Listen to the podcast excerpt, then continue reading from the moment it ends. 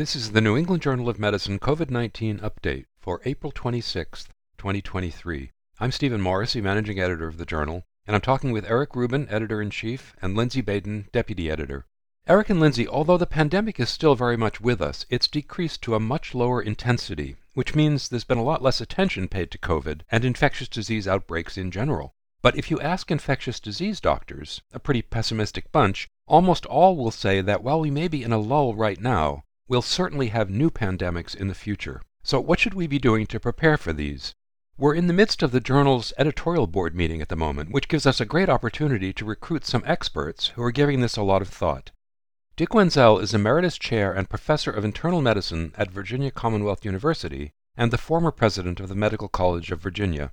Quarraisha Abdool Karim is Pro Vice Chancellor of African Health at the University of KwaZulu Natal and professor of clinical epidemiology at Columbia University. Salim Abdool Karim, known as Slim, is also a professor at the University of KwaZulu Natal and at Columbia. Together, they founded the Center for the AIDS Program of Research in Africa, or CAPRISA, and for their work in global health, they were jointly awarded the Noguchi Prize for Global Health. Let me start with you, Dick. This week you published an article in the Richmond Times Dispatch discussing the next pandemic, which you called Disease X. So, what was your message? Well, to begin with, I would argue that we need immediate, much more robust public health infrastructure with new insights into the interactive complexities of the modern pandemic. Let me give a background. Where would we start? And I would refer people to a book by Nassim Taleb called The Black Swan. And what he says, it argues that for risk management, we have to prepare for the calamity, the next one, and imagine it's worse than the current one. And what he does is cite the nuclear accident at Fukushima and says it was built to withstand the worst earthquake ever in the area, never imagining the 9.0 temblor that actually hit. So, what I'm saying is we should really begin to prepare immediately for a pandemic that could be even worse than COVID 19, perhaps more lethal, more transmissible, more easily able to evade the immune system. And one more thing, it's even more complex because today we're really complicated by what's called polycrises. These are the concurrent multi system failures in the realms of international security, transportation, and finance. And the perfect example today is the cholera pandemic in Haiti. And what's going on there is not only a rampant pandemic, but with hunger and poverty and lawlessness we're now seeing the victims are disproportionately young children who are malnourished. And because you can't even get to the hospital unless you have permission with the gangs, the ability to rehydrate people early is also lost. So these poly crises really we have to take into account when we form our new teams in responding to the pandemic. So, Dick, if I think of your analogy about Fukushima, not only was it built to withstand a severe earthquake? It may have underestimated what's possible, but it also may not have fully anticipated the consequences of a severe earthquake, such as a tsunami that would then take out part of the resiliency of the infrastructure. With the COVID pandemic, you know, looking at what we're currently in and thinking forward, don't we have to think more creatively about the consequences of a pandemic and the supply chain and other implications for infrastructure that we have to build in resiliency for? That's absolutely right. And what I would say is the new response team won't look like the old one.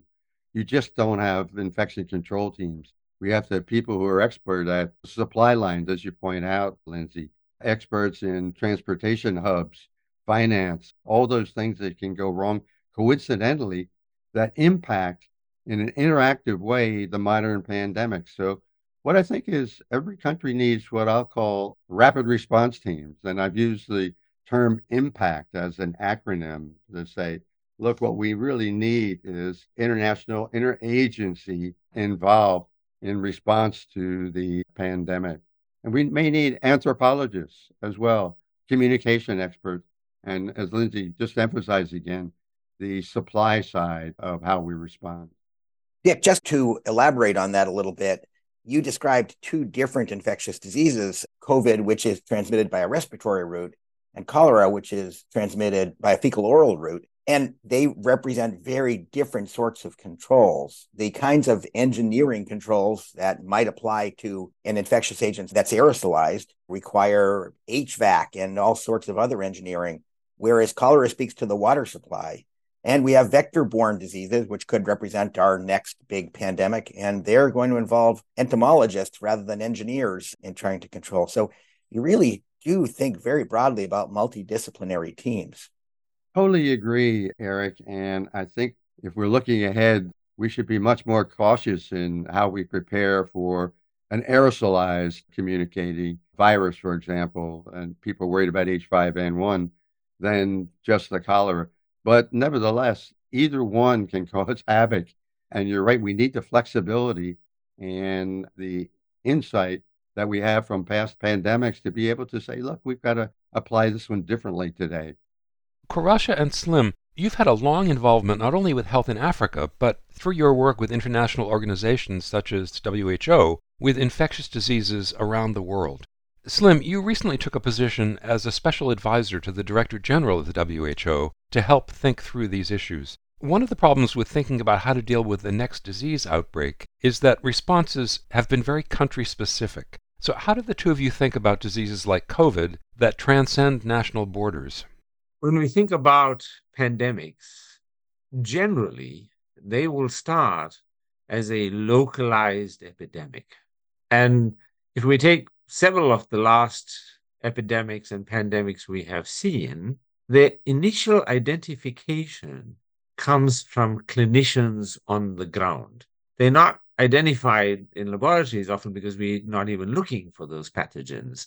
So it's those clinicians that have to be vigilant and have to be the point of first contact to inform the rest of us. But once you've got those clinicians doing work, you have the laboratory support and the surveillance support to ensure that that message is conveyed up the chain and interpreted with intelligence. In other words, you don't want to be getting too many false signals because then it becomes crying wolf. So you need to be able to discern which of those early signals is important and which is not. And once you've identified those that are important, the best time to prevent a pandemic is at that point. That when you think you've reached something, you're seeing something on the ground when it's still localized. So we have to build that. And that's built at a local level within each country. But that by itself is not going to be enough unless it is linked in some way to a global network. We need a global early warning system so that we can bring resources to bear because individual countries may not have those resources. And that early warning system does not exist. In fact, all we have are country systems. To create this global early warning system, it means We've got to bring public health agencies from individual countries into some kind of communication network. And that's one of the priorities now within the WHO. One of the things that I would add to exactly what Slim said is we're going to require unprecedented international cooperation for pandemic control. And the question is, how do you get there? And the first thing I would say is you have to build trust between the nations that are doing that and we're all in this together. We're all at risk, and we all must benefit. We can't just have the wealthy nations benefit from any advances that we made in vaccines or drugs and so forth. So I think that we will get trust once we have justice, if you will. And then once you have trust, then you really have cooperation. So I think this follows up on exactly what Slim says. We need an unprecedented, unusual looking new face for response. You know, Dick, just to follow up on that, I want to ask Quarraisha about with all your work in Africa, of course, all of these different countries that you're talking about have different resources. They have different resources to identify an epidemic, the onset of an epidemic that Slim is mentioning, and to respond to it, given the differences in availability of clean water, uh, going back to Dick's cholera example, or the availability of engineering controls for some of these other types of control. So, how do you think about lower resource countries' ability to both identify and respond to these sorts of pandemics? That's a great question. And I think it comes back to this point of global solidarity And if we can reflect on our lessons from HIV and TB, and particularly with HIV, you know, 70% of those infections are in sub Saharan Africa. And it took two major efforts the Global Fund for AIDS, TB, and Malaria, and the US Presidential Emergency Program for AIDS Relief to really take life saving medication and make that available, accessible, and affordable in low income countries. And where you were seeing the substantial reduction in life expectancy turned around. That's the kind of things we're talking about. That when we have pandemics, it's not just our country responses that's important, it's our interconnectedness and our shared vulnerability. And particularly where there are large inequities and inequalities, when we work together to put out the best resources we have. And these investments that we've made in TB and HIV, we've seen how it enabled many African countries to pivot very rapidly to COVID 19 because some of the investments in human capacity development, some of the investments in lab infrastructure and clinical trial research infrastructure and health service delivery, the major gaps still, but those investments were so important to build on for responding to COVID 19. And I would add one more point, which is partnerships and collaborations. And these have been key in responding to HIV and TB. And lastly, as Dick mentioned, we're dealing with multiple challenges and multiple epidemics, multiple pandemics. And when we have a new pandemic, we simply cannot forget existing pandemics. And we've learned important lessons from the interactions between HIV and COVID, TB, and COVID and HIV and TB, and that list can go on. But lastly and finally, I think when we think about pandemics, we also need to think beyond the infectious disease to its unintended consequences and its ramifications, unintended as we put public health interventions in place. And we're really talking about lives, livelihoods, and how do we strike a balance between containment of the infectious agents and still ensuring that we don't increase inequalities through job losses, etc. And perhaps just to add one important issue is that, if anything, COVID 19 highlighted for us our interconnectedness. In that, when we reported at the end of November in 2021 that we had discovered the Omicron virus variant in South Africa, within a week, it was reported in 16 countries, within a month, in over 100 countries. So the fact that it's identified in one country is that immediately it's a problem for all of us. And because it's our interconnectedness, it's our shared destiny to make sure we can control these at their earliest points. And that, for me, requires us to agree, to have some way in which all countries agree that we'll work together. And we've got to work together under some kind of global leadership. And the WHO is the obvious place. And so we've got to make sure that we have a WHO that's well funded and that at the moment we've got a new pandemic, we can't have one country that's a major contributor saying we're not going to fund the WHO. We've got to find a way to ensure that everybody depoliticizes their contributions to the WHO and sees its importance, not only for the rest of the world, but for their own benefit as well. Yeah, I want to just emphasize the point about polycrises and how all of these interact in ways that are totally unpredictable. And Michael Lawrence studies polycrises. He's from uh, the western part of Canada. And he said this, which really got my attention about the uncertainty. Epidemiologists warned that a major pandemic was coming, but who anticipated that public health measures would interact with political polarizations, rampant misinformation, and extremist ideologies to produce so-called freedom convoy to bring swastikas to Ottawa.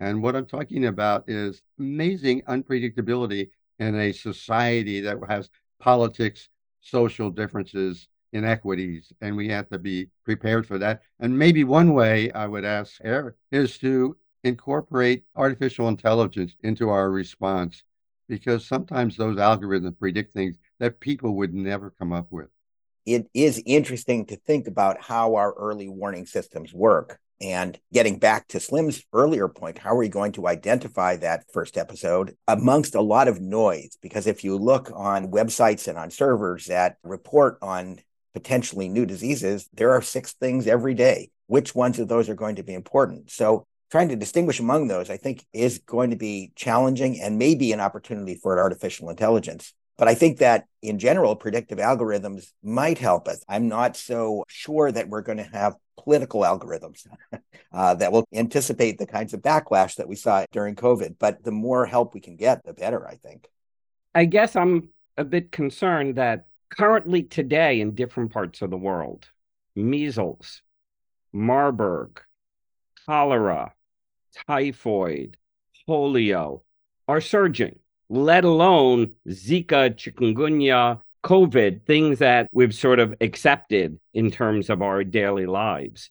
So, how to prioritize and how to develop the scientific prioritization, but also the political will to do the surveillance and the intervention. Because, Quarraisha, you raised the issue of HIV. We had years to decades. That response was way too slow, but it was years to decades. While some of these others, as you point out, Slim, with Omicron, is days to a few weeks. And we have to have both the infrastructure to identify, but also the public health and political will to respond kinetically appropriately. And we have problems today that I don't think we're adequately responding to, any one of which could bubble up like a volcano.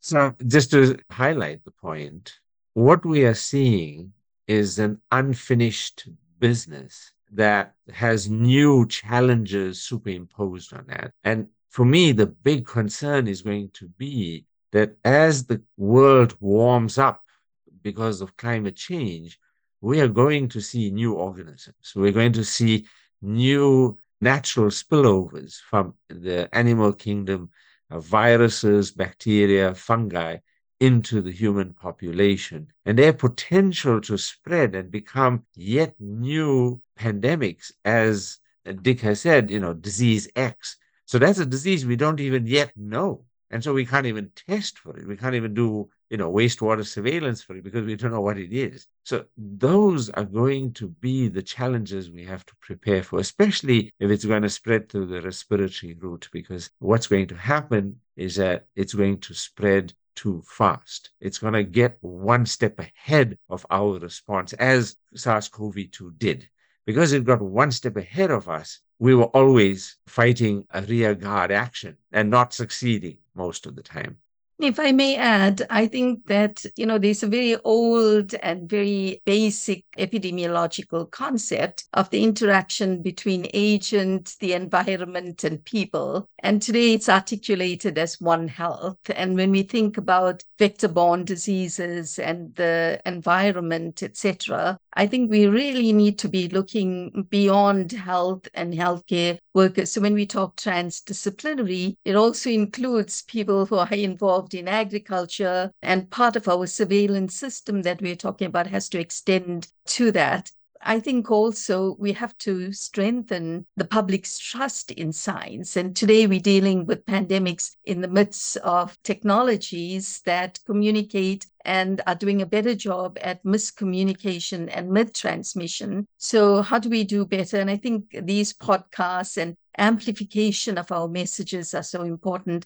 Building trust means sharing information in open and transparent ways so that there's a sense of co ownership of the issues and challenges that face us, bring us back to that interconnectedness at a level beyond us as scientists working together as infectious diseases epidemiologists, but really this co ownership of taking charge of the challenges that face us. Yeah, I would love to just add on that you pointed out, Slim, the importance of polycrisis. Global migration is another one that's going to actually affect how we are risk for pandemics. And climate change itself is certainly going to change things that influence poverty in some areas, floods in another area, forest fires in others. So the rapid response team can't be just infection control people. Has to be people with broad concepts to tell us, hey, this is real, this is taking up, we need to respond quickly. As you've been saying, with COVID, we've recognized that outbreaks don't happen in geographic isolation. That's also true on the disease level. We've seen an epidemiologic interaction between COVID and existing respiratory illnesses, such as influenza and RSV. How does this complicate management of an outbreak, and what can we do to anticipate these problems? Well, one of the things that you might look at is if pandemics are part of multi uh, uh, meaning some sort of interaction. We can think of it as a true mathematical interaction. If we begin to do more than just control the pandemic, but control the climate change issues, we might have dramatic reduction in issues that are going to affect us. And so I think to think about this as a multipolar approach as well. Perhaps just to add that in trying to find solutions, we'd like generally to keep it simple.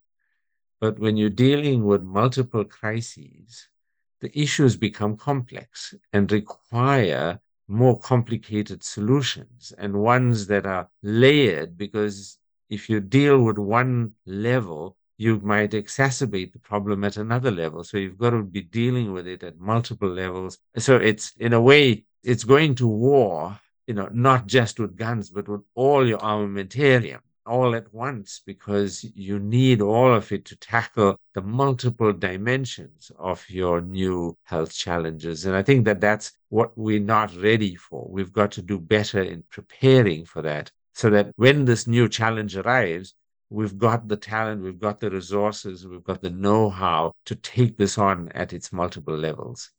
I think you're right. And the way we might also frame this is pandemics really represent a national security issue for all the nations that are involved. And we're talking about threatening our finances, for example, our transportation hubs, creating widespread loneliness, even anarchy as we know it. And so, if we're trying to stimulate funding, I would argue that, look, this is more than just a health issue, it's really a national security issue. We just talked about anarchy, and I don't want to leave our listeners with that very negative note. So I'd like to ask each of you, including you, Lindsey, what are the reasons for hope? What did we learn from the COVID epidemic and from HIV and our other pandemics that have affected the world that make you think that we're going to do a better job next time around? Yeah, well, well, the first thing I would say is the unbelievably remarkable response in the new platform vaccines. And they just came out of ongoing science in a way that was amazingly uh, well timed and it had a huge impact. And i think those people who are involved with producing the science behind it and the new platforms uh, the mrna vaccines especially this was very impactful. And i think that we should walk away with uh, uh, that kind of cooperation that was a major help in early control of the uh, pandemic Dick, I agree, having been heavily involved in the development of the mRNA platform and its clinical use. I couldn't agree more. But I think what we saw was the threat to all of society. And all of society saw that and then rallied together. And so our petty differences were put aside, whether they're national or bureaucratic. And we were able to do a response from identification of a pathogen early in 2020 by the end of 2020, being able to have diagnostics, therapeutics, vaccines with clear evidence of efficacy. I think that demonstrated what we can do when we come together in a unified response. And so that to me is incredible hope that with science and with society, all of society globally coming together, we can respond in a way that develops responses that are incredibly impactful the thing that really was heartwarming for me is best captured in an African concept of Ubuntu, which is we are because of others. And I think this coming together of people with unity of purpose in a way was just amazing, whether we are thinking about it in terms of scientists collaborating or whether we are thinking about it as governments collaborating. And I'm not saying it was uniform, but I think that's an important lesson that when we work with unity of purpose across the board, it's amazing. So if humanity is faced with a threat and we can be together and work together with our best interests at heart and at the center of what we're doing, then I think it is remarkable what we can achieve in a very short space of time. You know, in the face of a global stressor like COVID 19, we saw the best of times and we saw the worst of times. And it is in the best of times that we have seen the amazing resilience of humanity, how people clubbed together, brought together their own humanity to help others who were in a period of crisis, who didn't have food, who didn't have money. I mean, it was just amazing to watch this occur, even in the poorest of communities. And I believe it's that power of our humanity that brings us together. And I'm hopeful that we'll take away from COVID 19 one of the important lessons that we've learned that we cannot deal with this alone. We've got to take Quarraisha's Ubuntu message to heart. And at the WHO, one of the important tools that's being developed is a pandemic intelligence hub based in Berlin. And that hub is establishing those early warning systems. But knowing that we have a threat is only the first point.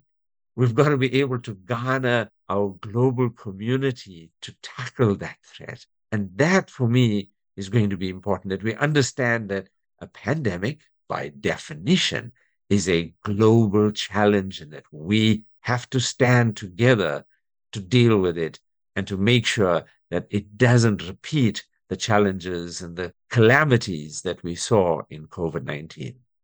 Thank you, Slim, Quarraisha, Lindsey, Dick, and Eric.